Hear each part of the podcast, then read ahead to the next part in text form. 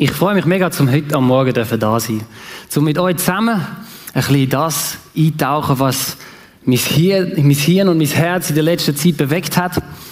Und es geht ums Thema Selbstversorger. Jetzt mal am Anfang. Vielleicht habt ihr den Titel von der Predigt gelesen. Kein Selbstversorger oder eben ein Selbstversorger. Wir wollen nicht darüber diskutieren, wie du jetzt deine Herdöpfel im Garten anbaust und deine Solarpanels aufs Dach schraubst. Das kannst du gerne machen. Heute Morgen werden wir aber so Bilder brauchen, so nahbare, intuitiv verständliche Bilder und dann Parallelitäten ziehen auf unser Glaubensleben. Und der Inbegriff für die Abwesenheit von Selbstversorgung ist für mich das Hotel Mama. Ich habe das Privileg, dass ich in einem Sechs-Sterne-Hotel Mama aufwachsen finanziert vom großzügigen Sponsor Papa.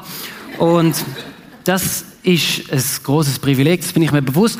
Jeder von uns, der auf die Erde gekommen ist, hat sich nicht können selber versorgen. Du hast nichts können, also nichts Brauchbares. Du bist auf die Erde gekommen, völlig abhängig von anderen. Und das ist okay. Du kommst also auf die Welt und langsam fährst an lernen, Sachen umzusetzen. Was du bei deinen Eltern siehst, vielleicht, irgendwann musst du mal anfangen, deinen Teller abräumen, irgendwann lernst du vielleicht sogar kochen. Da hapert es bei mir noch ein bisschen, aber ich bleib dran. Du lernst, du wachst auf in einem, in einem guten Umfeld, wo dich unterstützt, wo aber das Ziel hat, nicht, dass du bis 60 daheim bleibst. Es tut mir leid, wenn ich dir jetzt zu nahe trete. In dem Normalfall ist das so. Es gibt auch Ausnahmen. Aber das Ziel ist doch, dass du irgendwann selber losziehst. Dass du herausfindest, wer bin ich. Vielleicht fängt das schon in der Pubertät an, aber spätestens, wenn du zum Selbstversorger wirst, wenn du selber lernst, kochen, Rechnungen zahlen, dich gehst bewerben oder äh, studieren, dann, ähm, dann bist du auf dich gestellt. Dann fängst du an, selber herauszufinden, was will ich, wer bin ich, was sind meine Überzeugungen. Und du machst nicht einfach alles, was Mami und Papi dir noch sagen.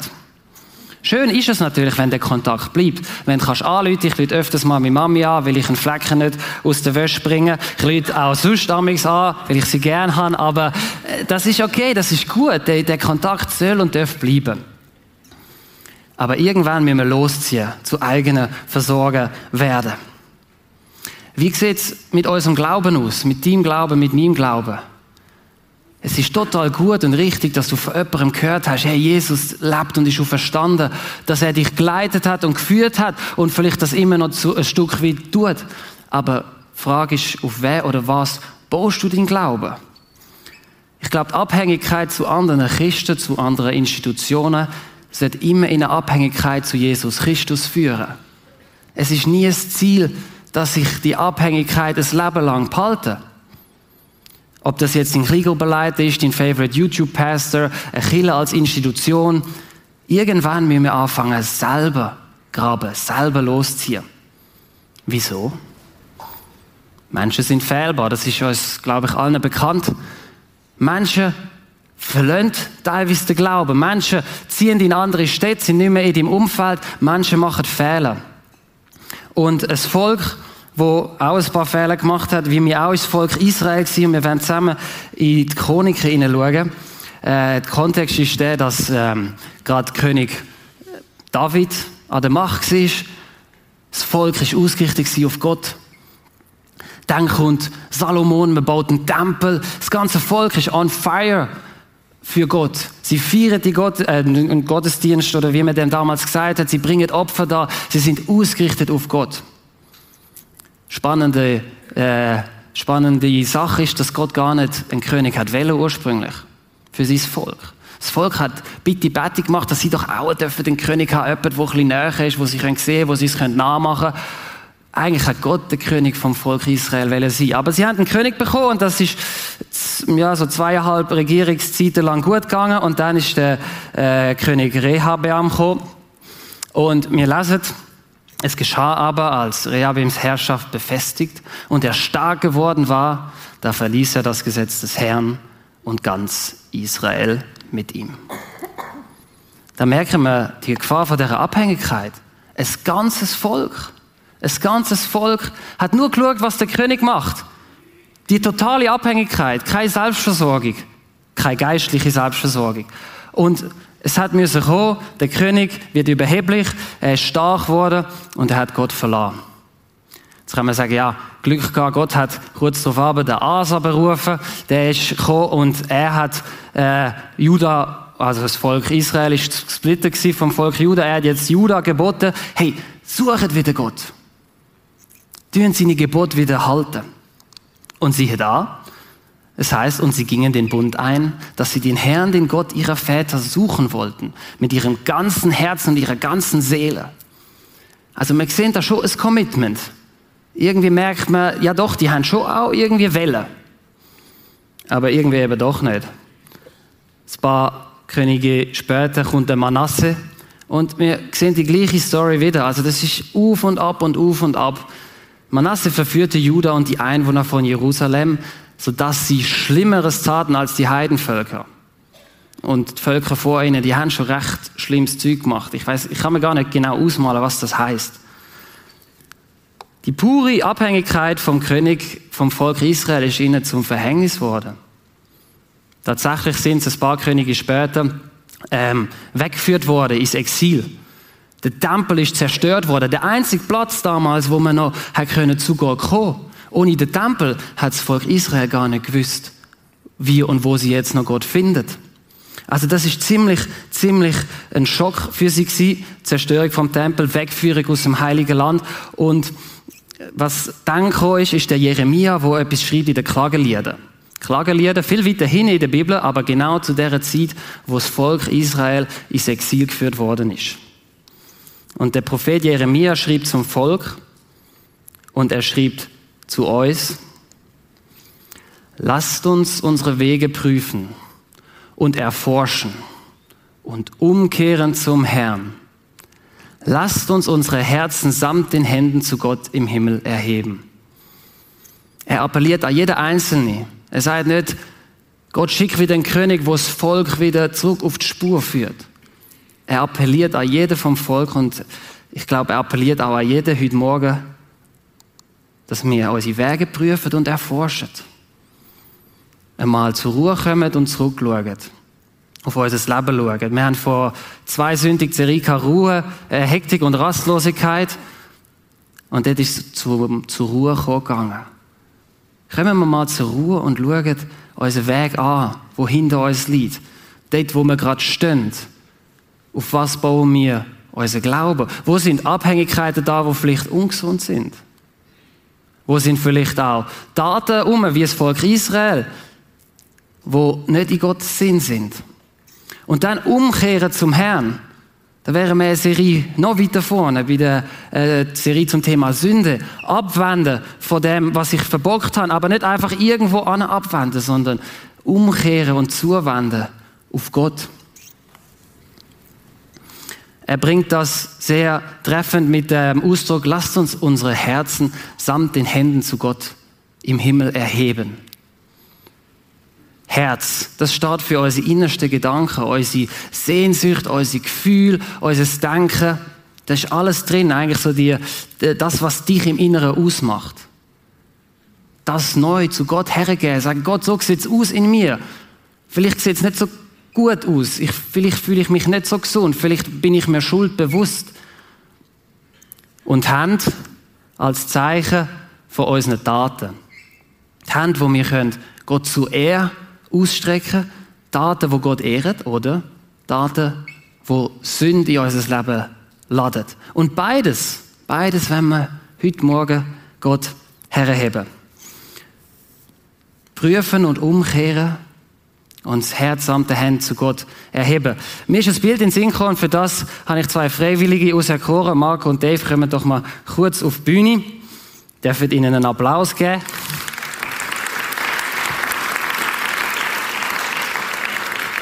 Und zwar symbolisiert jetzt der Dave mal der König von Israel. König David, nein, das passt nicht. Einer von denen, wo es verbockt hat. Sorry. Und du bist mal, du bist ein, äh, mein favorite YouTube-Pastor. Äh, und ich lerne von euch, wie es ist, sich Gott entgegenzuheben. Und ihr stützt meine Hand. Und ich heb sie auf. Und es fühlt sich eigentlich easy, easy locker an. Ja, Jesus lieben und Gott ehren, das, das strengt mich gar nicht an. Hey, ich kann entspannt durchs Leben laufen. Äh, du machst es gut. Ich, ich lerne von dir. Ja, vielleicht lerne ich auch gar nicht so viel von dir, sondern ich sehe einfach, wie du es machst und ich fühle das noch, wie du es machst. Und plötzlich äh, ist der König der, der sich abwendet von Gott und er läuft davon. Und was passiert? Oh, Scheibe. Sie ist, gar, sie ist unten. Und mein Kleingruppenleiter, vielleicht, vielleicht verkrache ich mich mit ihm. Unversöhnte Beziehungen haben wir letzte Woche gehabt. Oh. Oh. Danke. ich, ich habe den Muskel ja gar nicht trainiert. Ich habe ja gar keine Körperspannung aufgebaut. Ich habe vielleicht gemeint, ja, ich strecke mich schon aus und es fühlt sich easy gut an, Jesus nachfolgen. Hey, das ist, das ist ein, ein, ein lockerer Spaziergang. Ist es vielleicht nicht. Was muss ich denn machen? In dem Bild gesprochen. Ich muss meine Muskeln anspannen. Vielleicht habe ich noch Lasten. Vielleicht muss ich die Lasten in der Hand erstmal bei Jesus anlegen weil ich merke, es ist so schwer, es fällt mir so schwer, die Hände zu lupfen. Dann werde ich den Mut machen, heute Morgen, die Lasten, die du trägst, abzulegen. Du musst sie nicht tragen. Es ist nicht schwer, zu Gott zu kommen und sich nach ihm auszustrecken. Aber es muss von dir kommen. Und viele Leute sagen, ja, der hat so ein Feuer. Ich verstehe schon, dass der von Jesus erzählt, der Dave, der auf die Straße geht äh, und Leute von Jesus erzählt, der hat so ein Feuer. Ich habe das nicht das spüre ich nicht so. Ich was mir beim Trainieren am auffällt, ist, anfangen zu brennen tut es nach so 10, 15, 20 Minuten. Wenn die Hand mal eine halbe Stunde aufhebst oder noch ein bisschen, äh, noch ein bisschen etwas auflupfst, es, es fängt schon irgendwann an zu brennen. Kannst mir glauben? Es fängt irgendwann sogar an zu zittern. Ich glaube, das müssen wir verinnerlichen. Wir müssen uns nicht erst ausstrecken, wenn wir das Gefühl haben, jetzt fühle ich mich ready und jetzt bin ich on fire und jetzt alles, sondern strecken wir uns mal aus, wenn wir es einfach müssen, machen, ohne wahnsinnig viel Motivation oder, oder Gefühl, wo uns jetzt dazu verleitet, ja, jetzt will ich Jesus suchen. Strecken wir uns mal aus und fangen an merken, ich bin überzeugt davon, dass das Feuer kommt. Ist, by the way, ein biblisches Prinzip. Schreibt der Jakobus, naht euch zu Gott, so naht er sich zu euch. So einfach. Manchmal auch nicht so einfach, aber doch irgendwie einfach. Naht euch zu Gott, so naht er sich zu euch. Das ist das biblische Prinzip. Jesus, durch seinen Heiligen Geist, wohnt in dir, wenn du gesagt hast, ich gebe mein Leben dir hin. Und er ladet dich heute Morgen ein dein Leben ihm zu geben. Er nimmt Wohnung in dir durch den Heiligen Geist. Und jetzt verstehen wir auch, wieso das Volk Israel so schnell abgefallen ist, so verzweifelt ist, wo der Tempel zerstört war. Sie haben einen physischen Ort wo sie Gott finden können. Du findest Gott in dir. Wenn du in dein Leben gehst, dann kommt der Heilige Geist und nimmt Wohnung in dir. Das heißt in der Bibel, dass dein Körper der Tempel wird vom Heiligen Geist. In was für eine privilegierte Zeit leben wir.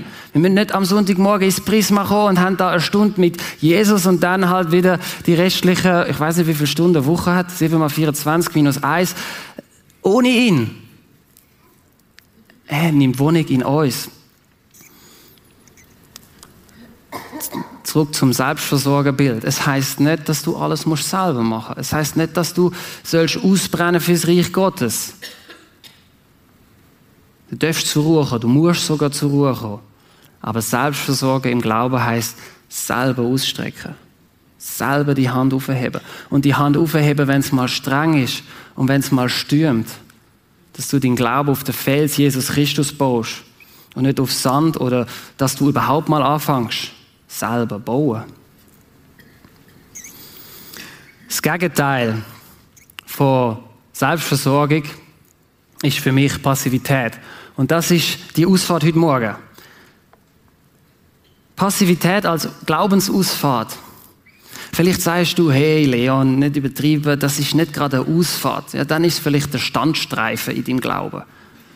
Der Standstreifen, wo du stillstehst, oder Pannenstreifen, ich weiß gar nicht, wie man dem genau sagt. Du bist aber nicht zu einem Standstreif Christsein berufen. Du, hast, du sollst nicht das Gefühl haben, ich bin ja schon noch eigentlich unterwegs, aber du stehst eigentlich neben der Autobahn. Wir sind berufen zum zielgerichtet vorwärts gehen. Und das ist nicht so einfach. Das ist einfach gewesen, wenn der König, Volk Israel, sich nach Gott ausstreckt. Das ist vielleicht einfach, wenn unsere Politiker und alle Menschen um uns herum Jesus ins Zentrum stellen. Es ist aber nicht einfach in unserer Gesellschaft heute. Und da will ich uns allen Mut machen, uns auszustrecken, die Passivität zu überwinden, der Weg vom geringsten Widerstand. Wenn du dich nicht aktiv entscheidest, bist du automatisch passiv. Zur Passivität musst du dich nicht entscheiden. Das passiert einfach. Schau mal dies die an, wenn du dich nicht aktiv entscheidest, aufzuräumen. Das passiert einfach. Es wird einfach chaotisch. Gesundheit. Du musst dich aktiv entscheiden, aufzuräumen. Du musst dich aktiv entscheiden, nicht den Weg vom geringsten Widerstand zu gehen. Im Bild vom Volk Israel, das ist eine Fahne im Wind gewesen. Du musst dich aktiv entscheiden, auch mal gegen den Strom zu schwimmen. Aber wie machen wir das? Mir hat es geholfen, nochmal zurückzudenken, nochmal eine Serie weiter hindern, äh, wo wir Kirche heute konkret äh, thematisiert haben. Und dort ist es um den Berg und das Basecamp gegangen. Und der Berg ist fürs Ziel gestanden und das Basecamp für die Gemeinschaft als Christen, wo wir dazu aufgeworfen worden sind, die Gemeinschaft zu suchen, aber es nicht gemütlich zu machen. Das Bild ist da, cool. Also der Berg da oben rechts, der ist nicht so einfach zu besteigen ist aber vielleicht gar nicht so entscheidend, dass wir uns jetzt schon fragen, wie wir dort raufkommen, sondern dass wir uns fragen, wie gehen wir den nächsten Schritt. Was ist unser Ziel? Das Ziel ist schon irgendwann mal oben zu sein, wie Jesus, ihm gleich zu sein. Aber wir wissen nicht, wann das sein wird und wo genau. Es ist noch schwierig, ein Ziel zu verfolgen, wo du nicht weißt, wann es ist und wo es ist. Aber was wir wissen, ist, wie wir den nächsten Schritt machen. Und Jesus hat uns so kleine Etappenziele gegeben. Aufgaben auf dem Weg auf. Und die, die wollen wir uns heute konzentrieren. Und das Erste, was er, was er sagt im, äh, ja, im, in der Apostelgeschichte, sagt Jesus, ihr werdet die Kraft des Heiligen Geistes empfangen, der auf euch kommen wird. Und ihr werdet meine Zeugen sein. In Jerusalem, Judäa, Samarien bis ans Ende der Erde. Was ich sehr spannend an dem Text finde, ist, Jesus sagt nicht, ihr sollt. Könntet ihr echt, würdet ihr echt. Er sagt, ihr werdet. Das ist eine Folge von der Nachfolge. Dass du Zeuge bist. Dass du dir nicht irgendwas musst ausdenken, sondern du darfst einfach erzählen, was du gesehen und erlebt hast und immer noch erlebst in deinem Leben. Zeuge sie für Jesus. Und das Zweite, wo er sagt, im Johannes, dass wir seine Nachahmer sein sollen. Wahrlich, wahrlich, ich sage euch, wer an mich glaubt, der wird die Werke tun, die ich tue, und er wird Größeres als diese tun, weil ich zum Vater gehe. Auch da wieder. Er wird die Werke tun. Folge von der Nachfolge. Und ich glaube, das Ziel ist nicht, dass wir alle jetzt über den Zürichsee laufen oder Brotvermehrung. Es geht nicht um die krassen Wunder in erster Linie, glaube ich, ist meine Überzeugung, sondern die Nachahmer vom Lebensstil von Jesus. Seine Liebe weitergeben, das macht einen Unterschied.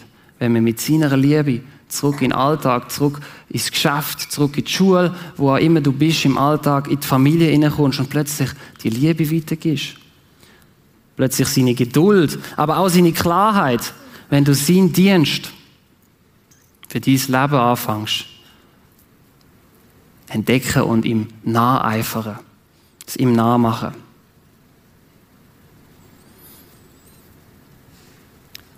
Für das müssen wir etwas tun. Wir müssen unsere Prioritäten neu ordnen. Wir müssen wieder im Alltag, wir, die, wir brauchen die Zeit mit Gott, in seinem Wort, im Gebet. Wir sollen uns aber auch Zeit nehmen für Menschen in Not. Für unsere Nächsten, für die Randständigen, wie es Jesus gemacht hat. Schau mal, wer zu Jesus gekommen ist.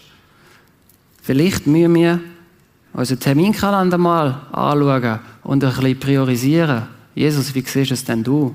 Wo sollte ich vielleicht mal da sein für einen Menschen, der im Geschäft vereinsamt oder was auch immer ich, ich sage euch heute Morgen nicht, was ihr solltet machen, aber ich merke, Jesus hat Zeit mit Gott verbracht und er ist für die Menschen in Not da gewesen. Und er sagt, er macht eine Verheißung. Suche zuerst das Reich Gottes und alles andere wird euch hinzugegeben.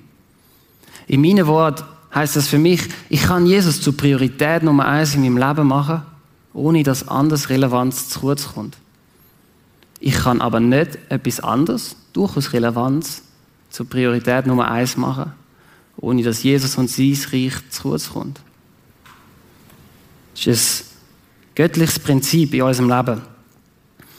Und der Lauf auf den Berg, wo nicht mehr da ist, der Lauf auf den Berg oder der Lauf entlang von der Straße, der Lauf, den Paulus beschreibt, auch als anstrengend, den will ich mal in eine andere Sportart neu übersetzen.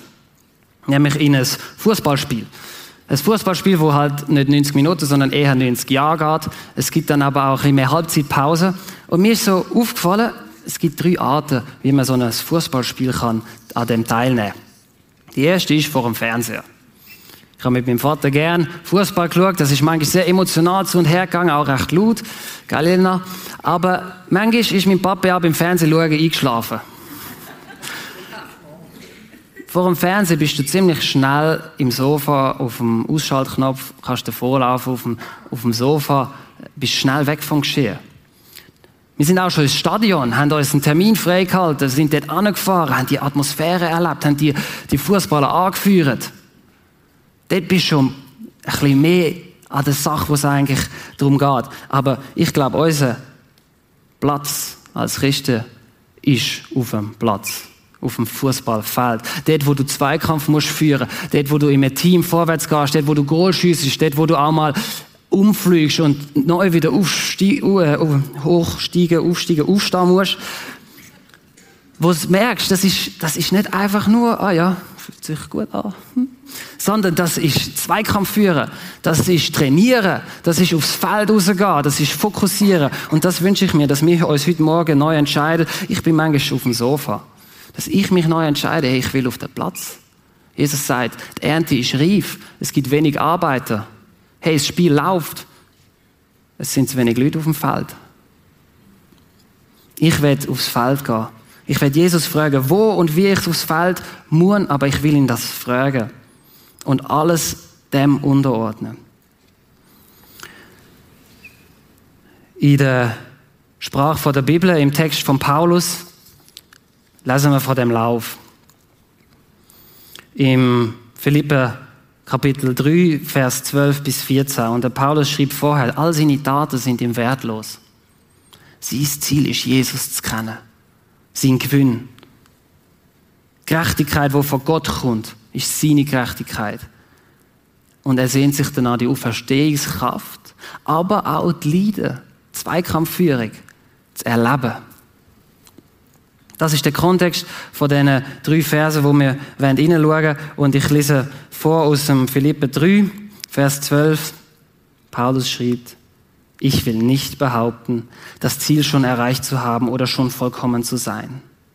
Doch ich strebe danach, das alles zu ergreifen, nachdem auch Christus von mir Besitz ergriffen hat. Nein, ich bilde mir nicht ein, es schon geschafft zu haben, Geschwister aber eins steht fest. Ich vergesse das Vergangene und schaue auf das, was vor mir liegt. Ich laufe mit aller Kraft auf das Ziel zu, um den Siegespreis droben zu gewinnen, zu dem uns Gott durch Christus Jesus gerufen hat. Das Ziel haben wir noch nicht erreicht. Wir sind noch nicht auf dem Berg. Wir wissen auch nicht, wann wir da oben sind. Der Luther beschreibt es so, er sagt, ein Christ ist immer im Werden, niemals im Sein. Das ist eigentlich eine gute Zusammenfassung von dieser Preach heute Morgen. Du bist noch nicht fertig. In deinem Umfeld, auf dieser Erde und auch in uns, in mir, es gibt noch, gibt's noch viel für Gott zu tun. Schau mal um, schau mal in dich hinein, dann merkst du, ah ja, da ist noch, da ist noch Arbeit. Da ist aber auch die Chance, dass viel Gutes passieren kann.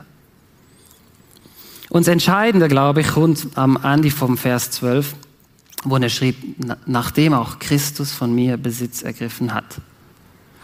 Also das ist das Fundament heute Morgen. Nicht unser Ausstrecken und unser Machen und Tun, sondern unser Entgegenheben und sagen, Jesus, nimm mein Leben Und Jesus kommt und er ergreift Besitz von uns. Nicht einem negativen Kontext, sondern wir geben ihm ja alles hin. Seine Auferstehungskraft lebt in uns. Er hat Besitz ergriffen von uns. Er macht uns zu Söhnen und Töchtern. Und dann können wir auch sagen, ich strebe danach, das alles zu ergreifen. Die Auferstehungskraft in meinem Leben zu erleben, Jesus ähnlich zu werden, Zeit zu nehmen für die Menschen, Züge zu sein. Ich strebe danach, das alles zu ergreifen, für ihn zu leben und für ihn zu leiden.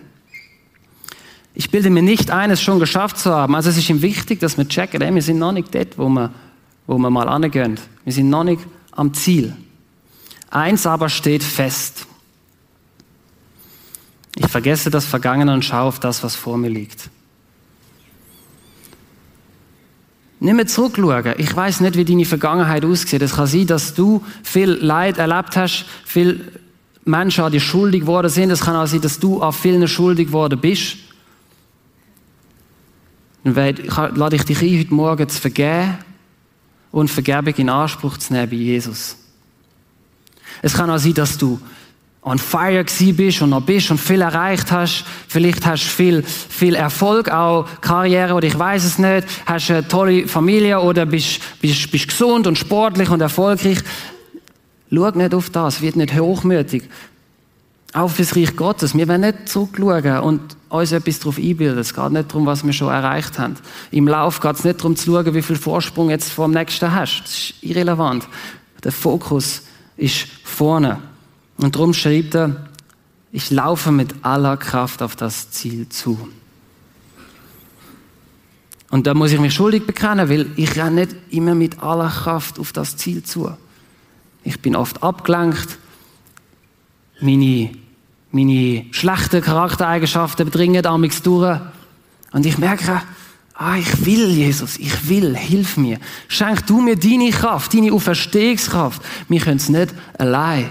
Und wir können es auch nicht aus eigener Kraft, aber mit aller Kraft, mit all dem, wo in uns ist und wo Gottes Geist auch in uns leidet, wenn wir auf das Ziel zulaufen.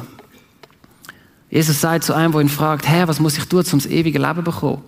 Sagt er, lieb Gott, aber lieb ihn nicht ein bisschen, sondern mit ganzem Herz, mit ganzer Hingabe, mit deiner ganzen Kraft und allem Denken. Und das preach ich mir heute Morgen als erstes mir selber. Das will ich ergreifen.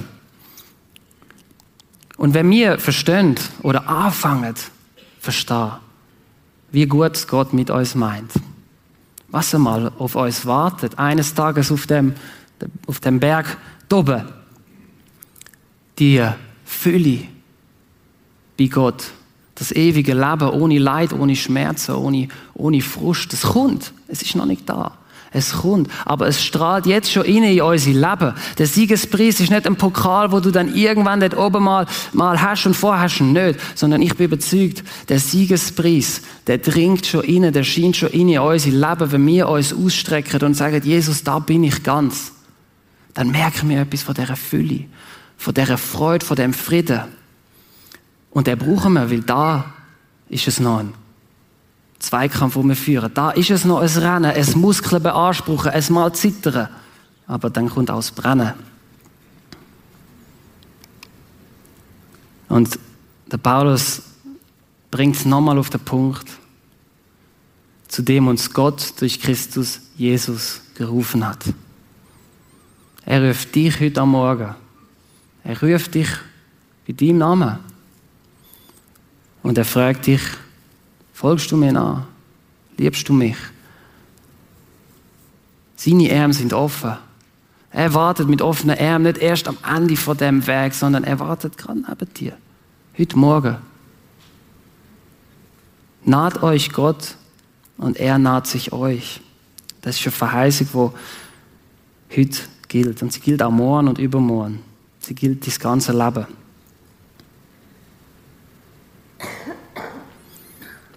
Jesus ruft uns. Wie antworten wir? Ich werde sagen, Herr, da bin ich. Ich strecke dir mein Herz entgegen und ich strecke dir meine Hand entgegen. Brauch du mich, dir gehöre ich ganz. Und Jesus, ich bete, dass heute Morgen dein Geist durch die Reihe geht und du uns neu ergreifst. Wir sehnen uns nach dir. Ich bete, dass du aufzeigst, wo wir falsche Wege gegangen sind und dass wir, dass wir umkehren können. Danke für deine Vergebung. Du bist nicht nachtragend. Du vergisst auch das Vergangene. Du hast mit uns einen Weg und schaust führen. Und wir wollen unser Leben wirklich dir abfüllen. Herr, wir wollen dich neu zur Priorität Nummer eins in unserem Leben machen. Dich um Vergebung bitten, wo, wo du abgerutscht bist. Komm mit deiner Kraft her ins Leben von jedem Einzelnen, wo, wo Mühe hat, sich auszustrecken, wo du so, sich so fern anfühlst. Herr, komm heute Morgen näher. Nimm auch die Lasten, die uns noch trennen von dir, die Mauern, wo, wo, wo stehen in unserem Leben. Brich du durch, Herr. Unsere Herzen und unsere Hände sind dir emporgehoben.